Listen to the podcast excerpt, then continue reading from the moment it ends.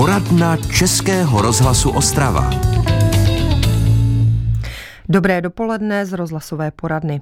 Víte, jak důležitou úlohu může sehrát v domácnosti či objektu detektor požáru nebo plynu? Instalované funkční zařízení umí totiž předejít nebezpečným situacím. Nejen o tom bude dneska řeč v rozhlasové poradně. Pozvání přijal Miloš Střelka, náměstek krajského ředitele Hasičského záchranného sboru pro civilní nouzovou připravenost a požární prevenci. Pane náměstku, vítám vás v živém vysílání. Dobrý den. Možná ne každý je s tím obeznámen, tak nejdříve na začátek popišme, jak vlastně takový detektor vypadá, co si pod tím zařízením představit. Tak pokud se budeme bavit o detektoru požáru, po případě eh, detektoru nějakého nebezpečného plynu, tak se bavíme o nějakém malém kompaktním zařízením. Představíme si to jako zhruba velikosti puku hokejového a do těch 12 cm průměru. Samozřejmě jsou i menší. Eh, které obsahuje ta krabička, vlastně taková obsahuje nějaké vyhodnocovací zařízení, nějakou baterii, nějaké čidlo, eh, pak tu světelnou a zvukovou signalizaci. Ale to je zabalené do takového uh, malého plastového, malé plastové krabičky. Samozřejmě ty hlásiče se mohou tvarem lišit. Mm-hmm. Záleží také na nějaké na nějakém designu, eh, můžou se lišit barevně, můžou se eh, lišit eh, tak, aby prostorově zapadly do toho interiéru. Když se budeme bavit třeba o kulturních památkách mm-hmm. nebo sakrálních nějakých staveb, tak ať to neruší nějakým takovým kazovým dojmem. Ano, my už jsme částečně řekli, jak to vlastně funguje. Je tam tedy čidlo, které nějakým způsobem vlastně zaznamená nestandardní situaci. Ano, ten detektor je primárně, pokud se budeme bavit teda o detektoru požáru, tak reaguje na nějaké průvodní jevy požáru. Těmi jsou splodiny hoření, tedy nějaký kouř, mm-hmm. nějaká zvýšená teplota, po případě plamen. Takže od toho rozlišujeme i ty jednotlivé typy ano. hlásičů. Takže na požár je na plyn, Eh, potom můžeme mít ještě detektory, na, eh, které, které jsou schopny detekovat eh, nějaký nebezpečný plyn. Nejčastěji se v těch domácnostech využívá zemní plyn, po případě propambutan. Mm-hmm. No a z hlediska nebezpečnosti se v nejvyšší míře hlídá právě oxid uhelnatý, který je velmi, velmi toxický Jedná se o to, že je bez barvy, bez chuti, bez zápachu, je nedráždivý. Takže eh, našimi smysly prakticky uh, ho nemůžeme rozpoznat. To jsou vlastně případy těch eh, ohřívačů vody, to jsou ty staré karmy, které třeba možná dosluhují nějakým způsobem vypoví službu nebo je tam závada. Ano, máte... Není to úplně zřídka. Ano, máte případ. pravdu. Ono takový ten nejčastější spotřebič, který to způsobuje, jsou opravdu eh, starší plynové průtokové ohřívače. Eh, je to způsobeno tím, že bude zanedbána nějaká údržba, mm-hmm. nebo provádíme v eh, tom interiéru nějaké stavební úpravy, kde nedohledneme, jakým jaký můžou mít vliv na, na chod obyčejného nějakého spotřebiče, mm-hmm. který nám ohřívá právě díky plynu vodu. Vy jste už říkal, že ho vlastně nepoznám. Člověk ho nepozná svými smysly. Jaká ta koncentrace toho plynu je už život ohrožující? Člověk upadá do bezvědomí a jak rychle to vědomí ztrácí? Ono vždycky u těch toxických látek záleží na době expozici v tom prostředí. Takže čím vyšší expozice, mm-hmm. tím ten čas trávený bezpečný je samozřejmě kratší. U toho oxidu uhelnatého se udává, že těch 150 až 200 ppm eh, by mohlo eh, nějakým způsobem zlobit. To znamená, eh, už by se to nějakým způsobem projevilo nějakými bolestmi hlavy, nějakou nevolností a podobně. Těch 200 ppm si představme jako, že ten prostor, nějaký svůj pokoj rozdělíme na milion stejných částic a 200 dílku z toho milionu mm-hmm. je právě to 200 ppm. Mm-hmm. Což hasiči e, zaznamenají pomocí nějakých přístrojů, my pokud samozřejmě, přijdou teda na zásah, tak samozřejmě první my pokud změří. Jsme, my pokud jsme povoláváni na e, nějaký únik takového nebezpečného plynu, tak se předem připravujeme podle těch průvodních informací na to, co by nás mohlo čekat. E, pokud vcházíme do nějakých prostor, tak máme speciální měřič, který nám tu detekovanou látku je schopen změřit. To samé má podobně i zdravotnická záchranná služba, které už standardně na svých batušcích, když mhm. vstupují do nějakého prostoru, tak mají detekci právě oxidu uhelnatého, protože ti k tomu vyjíždějí nejčastěji, aby, aby zavčas signalizovali, že jsou v nebezpečném prostředí. Tak, my si dáme teď písničku, o kterou poprosím v režii a hned eh, po ní už přizveme do vysílání posluchače. Vy, eh, kteří eh, máte dotazy, budete je moci položit k tématu. Český rozhlas Ostrava, rádio vašeho kraje. Posloucháte poradnu Českého rozhlasu Ostrava. A hostem té dnešní je Miloš Střelka, náměstek krajského ředitele Hasičského záchranného sboru pro civilní nouzovou připravenost a požární prevenci. Bavíme se o detektorech ohně, kouře a plynu. Je tady taky prostor pro posluchače, můžete klást dotazy k tématu. Připomínám telefon sem do studia 59 611 22 66. Eh, pane náměstku, my se vrátíme ještě eh, k tomu hlásiči eh, jako takovému, když jsme popisovali, jak vlastně on dá najevo, že hoří nebo že uniká plyn. Jaké jsou ty projevy toho zařízení?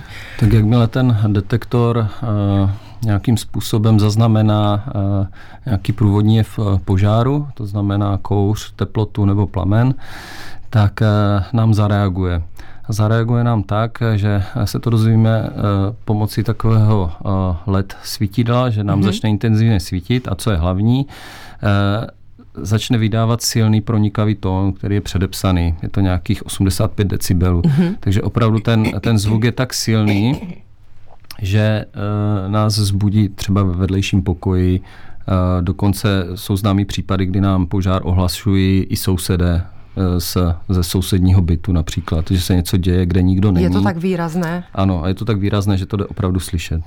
Tak se sousedy je to ještě o to posílené. ano, ano, Což je dobré pro tu prevenci nebo pro, vůbec pro průběh zásahu.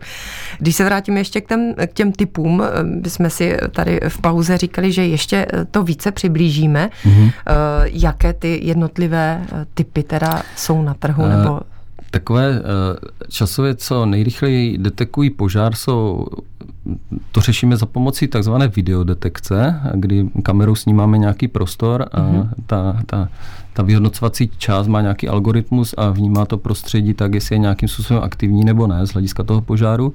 Potom máme nějaké aspirační hlásiče, které uh, jsou způsobené tak, že nasávají mm-hmm. přirozeně tu atmosféru z té místnosti. No a pak máme nějaké kouřové hlásiče nebo teplotní hlásiče. Kouřové hlásiče reagují na kouř a teplotní reagují na zvýšenou teplotu. Mm-hmm. Kde se obvykle umístují? Představím si klasicky stropní část té prostory obytné, nebo jsou i nějaká jiná vhodná místa? E, ty, ty detektory se umístují, eh, pokud, pokud eh, budeme hovořit o detektorech požáru, tak nejlépe někde doprostřed eh, místnosti. Mm-hmm. Já doporučuji to umístit do každé místnosti, tak aby všechny ty, ta, ten bytový prostor byl pokryt uh, tou, právě tou detekcí. Takže více čidel ano, je v tom ano, systému ano. obvykle. v několika poschodovém bytovém domě, klasický panelák, když si představím, tak tam je to rozmístění jak co nejlépe funkční. Dává se to na každé patro nebo třeba až do toho posledního. Já jako like si představím, že v tom momentě je klíčové to odvětrání mm-hmm, z plodin mm-hmm. a vlastně čas, který mají obyvatelé, aby mohli rychle uniknout. Ono vždycky každá stavba z hlediska požární bezpečnosti se dělá tak, ať eh, ten, ten prostor k tomu úniku ať je co nejbezpečnější. Mm-hmm. To znamená, ty, ta schodiště z těch obytných eh, budov jsou většině nějakým způsobem odvětrávaná. Není vůbec špatné, když je tam i detekce. To znamená, já, když se dozvím, že na té chodbě se něco děje, tak jsem schopen včas opustit ten daný prostor. Ano. Ale pokud jste tady eh, řekla něco takového, jako že vybavit nějaký bytový dům, já už bych si radši zavolal nějakého odborníka, mm-hmm a ten by mi posoudil ty prostory, protože je rozdíl hlídat sklepní prostory, je rozdíl hlídat právě ty chodby, je rozdíl hlídat uh, bytové jednotky. A, a je taky rozdíl v té bytové jednotce hlídat kuchyň mm-hmm. nebo obývací pokoj. Mm-hmm. Liší se nějak ten detekční systém třeba, eh, který se dává do dřevostavby, anebo do klasického zděného domu? Tady bych to až tak zásadně neviděl, nějaké rozdělení. Eh, eh, spíš to rozdělení je takové, že ty detektory jsou v dnešním prost, v dnešní době udělané tak, že jsou buď samostatně fungující, mm-hmm. to znamená nějakým způsobem decentralizované, mají svoji baterii a prostě tam, kde ho namontujete, tak tam on bude hlásit. No a pak jsou takzvané centralizované systémy, kdy ty hlásiče jsou schopny komunikovat mezi sebou, to mhm. znamená, když jeden zahlásí v ložnici, mm-hmm. tak vy se to dozvíte například v obývacím pokoji pěti pokojového domu úplně bez problému, protože on začne signalizovat taky. No a pak jsou ještě třetí možnost, kdy ty hlásiče komunikují s nějakou ústřednou. A ta ústředna vám může poslat e-mail, může vám zavolat, může poslat sms může to poslat nějaké bezpečnostní agentuře, že se něco děje. Mm-hmm. Jo, takže e, ta škála je velmi široká. Dneska už to jde udělat chytře v těch takzvaných chytrých domácnostech, ano, ano, ano, ano. že to se mnou vlastně komunikuje prakticky, na dálku a Prakticky pokud mám nějaký takový systém, tak eh, většina součástí toho je třeba i nějaký bezpečnostní prvek na mm-hmm. hlídání toho prostoru, takže ovládám to pomocí mobilu velmi jednoduše. Více eh, k tématu uslyšíte za chvilinku. Znovu si teď dáme písničku. Připomínám ještě kontakt eh, sem do studia. Telefon je 59 611 22 66. Pokud máte dotaz, je tu prostor právě pro vás. Český rozhlas Ostrava, žijeme tu s vámi. Posloucháte poradnu Českého rozhlasu Ostrava. A téma bezpečnostních detektorů, které umějí varovat před rizikem vzniku požáru nebo úniku plynu. Tím se dnes zaobíráme v rozhlasové poradně. Pozvala jsem k mikrofonu Miloše Střelku, náměstka krajského ředitele hasičského záchranného sboru a připomínám ještě telefon sem do studia 59 611 22 66. Pokud chcete vědět eh, něco, co vás zajímá, volejte, ptejte se. Pane náměstku, když ještě zobecníme, proč je vlastně důležité ten hlásič doma mít? V jakém tom časovém rozmezí od vzniku toho nebezpečí až třeba k vašemu zásahu příjezdu se pohybujeme? Proč ten hlásič vám vlastně z hlediska té i prevence no ono, tak pomáhá? Ten bytový požár uh, trvá, dejme tomu, 10 až 30 minut. Mm-hmm. A aby my jsme zjistili, že se něco děje, že jsou někde nějaké průvodní znaky toho požáru, tak je potřeba ho detekovat co nejdříve. A jsou tady případy, kdy máme omezené smyslové vnímání, například v noci, jsou tady případy, kdy jsme velmi unavení, přijdeme z práce. Ano. Jsou tady případy, kdy tam příklad nejsme doma a něco se může dít. Takže, a sousedi nejsou taky doma? Sousedi nejsou doma, zlehčí. takže potřeba, aby ten prostor byl nějakým způsobem hlídán, aby, aby měl takzvané druhé oči. Mm-hmm.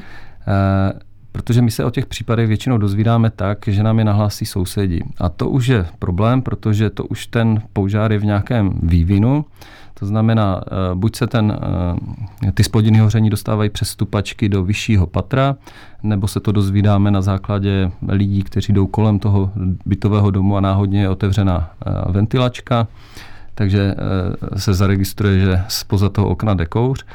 Takže to jsou všechno minuty, mm-hmm. kdy čím samozřejmě delší doba od toho zájení nějakého zakročení proti tomu eh, nežádoucímu hoření. Čím, čím je ta doba kratší, tím je samozřejmě lepší. Eh, to znamená, mě, máme menší újmy na zdraví, máme menší újmy na majetku. Ano.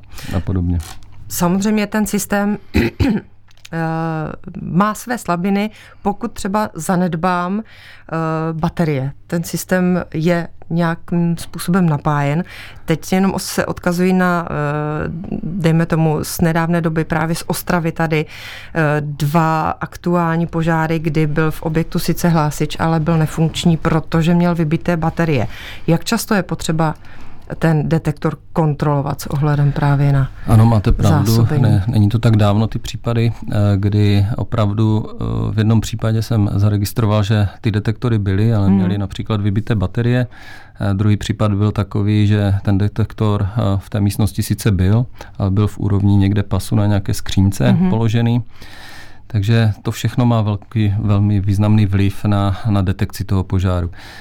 Každý výrobce k tomu hlásiči dá nějaký návod a v tom návodu je uvedeno, jak často ho mám kontrolovat. Mm-hmm. Často ty hlásiče mají své testovací eh, tlačítko, takže jednoduchým zmáčknutím toho tlačítka zjistíte, on vám odpoví ten hlásič, že je v pořádku, nějakým pípnutím, ano. nějakou světelnou signalizací. Takže je potřeba to často kontrolovat právě podle toho návodu výrobce. Eh, dále není od věci sem tam eh, ten hlásič demontovat z toho Eh, z toho stropu, ale velmi jednoduchým způsobem, protože on se jenom očroubuje od takové patice, mm-hmm. až ta patice samotná drží v tom stropě, takže já nic nešroubu, já jenom eh, jemně od, pootočím ten hlásič, sundám ho a například ho pomocí vysávače vysaju tak mm-hmm. ty otvory, mm-hmm. protože samozřejmě v každé místnosti se práší a eh, aby, aby ta čidla nebyla zanesená, aby, aby správně detekovala.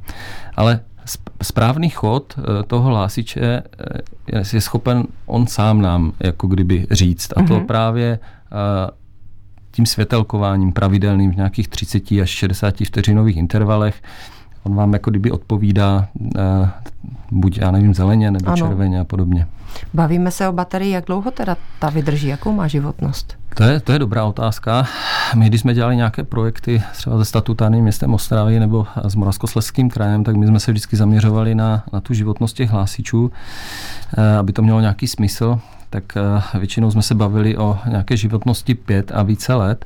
Eh, na trhu už jsou hlásiče, které mají životnost 10 roků, takže teoreticky já 10 let tam nemusím měnit baterii mm-hmm. a mhm. vydrží to i pár nějakých poplachů. A to je životnost baterie nebo obecně toho detektoru? Je protože to, i on vlastně, jak jste to, říkal, že potřebuje čas od času nějakou údržbu profouknout. Ten výrobce udává, že to je životnost mm-hmm. toho, toho, toho výrobku, toho mm-hmm. zařízení. E, problém u těch, nebo to není problém, ale po těch deseti letech ta baterie není jednoduše vyměnitelná, ona je tam integrovaná, takže to už asi nevyměním, ale rozhodně bych to doporučoval raději, protože i, i ti výrobci jsou eh, daleko le, lepší s, tím, s tou další životností, než eh, ti výrobci, co to nabízejí například jenom s těmi obyčejnými tuškovými bateriemi, kde se setkáváme eh, s tím, že to lidi třeba, když jim dojde baterie v ovladači televizním, takže si to vymění a podobně. Vrátíme se k tomu, teď je čas na písničku, o kterou poprosím v režii. Znovu ještě připomínám, telefon 59 611 22 66, bude, dota, bude čas na jeden dotaz. Český rozhlas Ostrava. Rádio vašeho kraje. Posloucháte poradnu Českého rozhlasu Ostrava. Před námi je poslední vstup dnešní poradny. Pokud posloucháte, víte, že se věnujeme bezpečnostním detektorům společně s mým hostem Milošem Střelkou z Krajského hasičského záchranného sboru, eh, který se věnuje civilní nouzové připravenosti a požární prevenci. Pane náměstku, my se ještě eh, vraťme k té eh, aspoň přibližné cenové hladině. Kolik za takový detektor nebo systém by člověk pro, dejme tomu, byt, dům Eh, dál? Detektor požáru, tam se bavíme asi o cenové relaci od 200 eh, korun do, do 1000 korun. Samozřejmě potom jsou ještě daleko um, sofistik, mm-hmm. sofistik, sofistikovanější, takže eh, ta cenová relace může být vyšší. No, u toho detektoru oxidu uhelnatého tam se bavíme v řádově o 700, 700 korunách až 1000 korun. Takže položka, kterou lze započítat do rodinného rozpočtu. Já vás teď poprosím, ať si eh, vezmete sluchátka, protože máme posluchače. Dobrý den, kdo se dovolal? Dobrý den, prosím vás, já bych měla jenom ta, takový dotaz. Existují nějaké detektory pro plynové kotle doma, jako v rodinném domku, i když je křižové větrání, jak má být? A jestli existuje ještě pro prevenci nějaké ty nebo něco? Děkujeme za dotaz, zodpovíme. Tak uh, určitě, určitě se budeme bavit o detektoru zemního plynu, budeme se bavit o detektoru oxidu uhelnatého, ale v tom případě jedině, pokud ten váš spotřebič je nějakým způsobem propojen s tím prostorem, který obýváte. Myslím teďka technologicky, protože pokud máte nějaký kondenzační kotel nebo turbokotel, tak ten prakticky není propojen s tou místností. Mm-hmm. On využívá vzduch z, z exteriéru a spaliny odvádí taky do exteriéru. Takže on nějakým způsobem není provozně spojený s, s tím prostředím, ale když jsme si povídali o té karmě, kde prakticky vidíme ten plamínek, tak eh, to zařízení, to je takzvaný spotřebič eh, kategorie B, kdy on přijímá ten vzduch pro to spalování právě z toho interiéru, ano. kde my jsme a odvádí to spalinami pryč. A když je tam nějaký problém, tak ty spaliny se nedostávají do, toho, do té spalinové cesty, ale dostávají se právě dovnitř kdežto u toho kondenzačního kotle se to nemůže stát. Mm-hmm. Další ten dotaz zněl, co se týká nějakých dalších eh, detekčních prvků, platí takové pravidlo, že čím máme novější ten kotel, ten spotřebič, tak eh, tím je lépe vybaven z hlediska bezpečnosti. A už sám má nějaké prvky bezpečnosti, které reagují na výkyvy plynu, reagují na, na spaliny, na to složení těch spalin, jestli je správné nebo není. A sám se když tak vypne automaticky. Mhm. Když se vrátíme ještě k tomu oxidu uhelnatému, to jsou ty karmy, kolik takových případů ve statistice zásahu, dejme tomu, nevím, za rok bývá? Je to časté? Uh, jsou to ty dosluhující kotle? Eh, je Tím to, pádem to dělá problém? Řekl bych, že to je až alarmující. Odhaduje se zhruba, eh, že ta statistika eh, je tak kolem 1000 až 1200 osob ročně. Mm-hmm. Z toho tak 100 umírá a 200 potřebuje nějakou hospitalizaci v nemocnici. Takže ty čísla jsou opravdu velmi vysoká. Takže čas na zamyšlení pořízení detektoru ano, už jsme to tady říkali, protože ten plyn není nějakým mm-hmm. způsobem lidskými smysly hmatatelný. Postižitelný.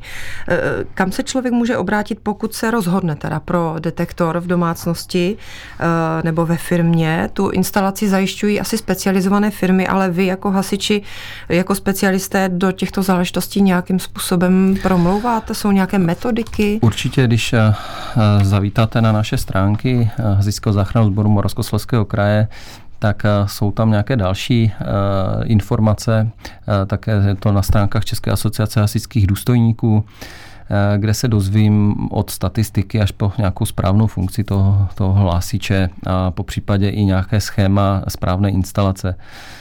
Pokud bych si měl vybírat nějakou firmu, tak bych určitě k tomu přistupoval tak, jak kdybych si vybíral nějaký spotřebič. Mm-hmm.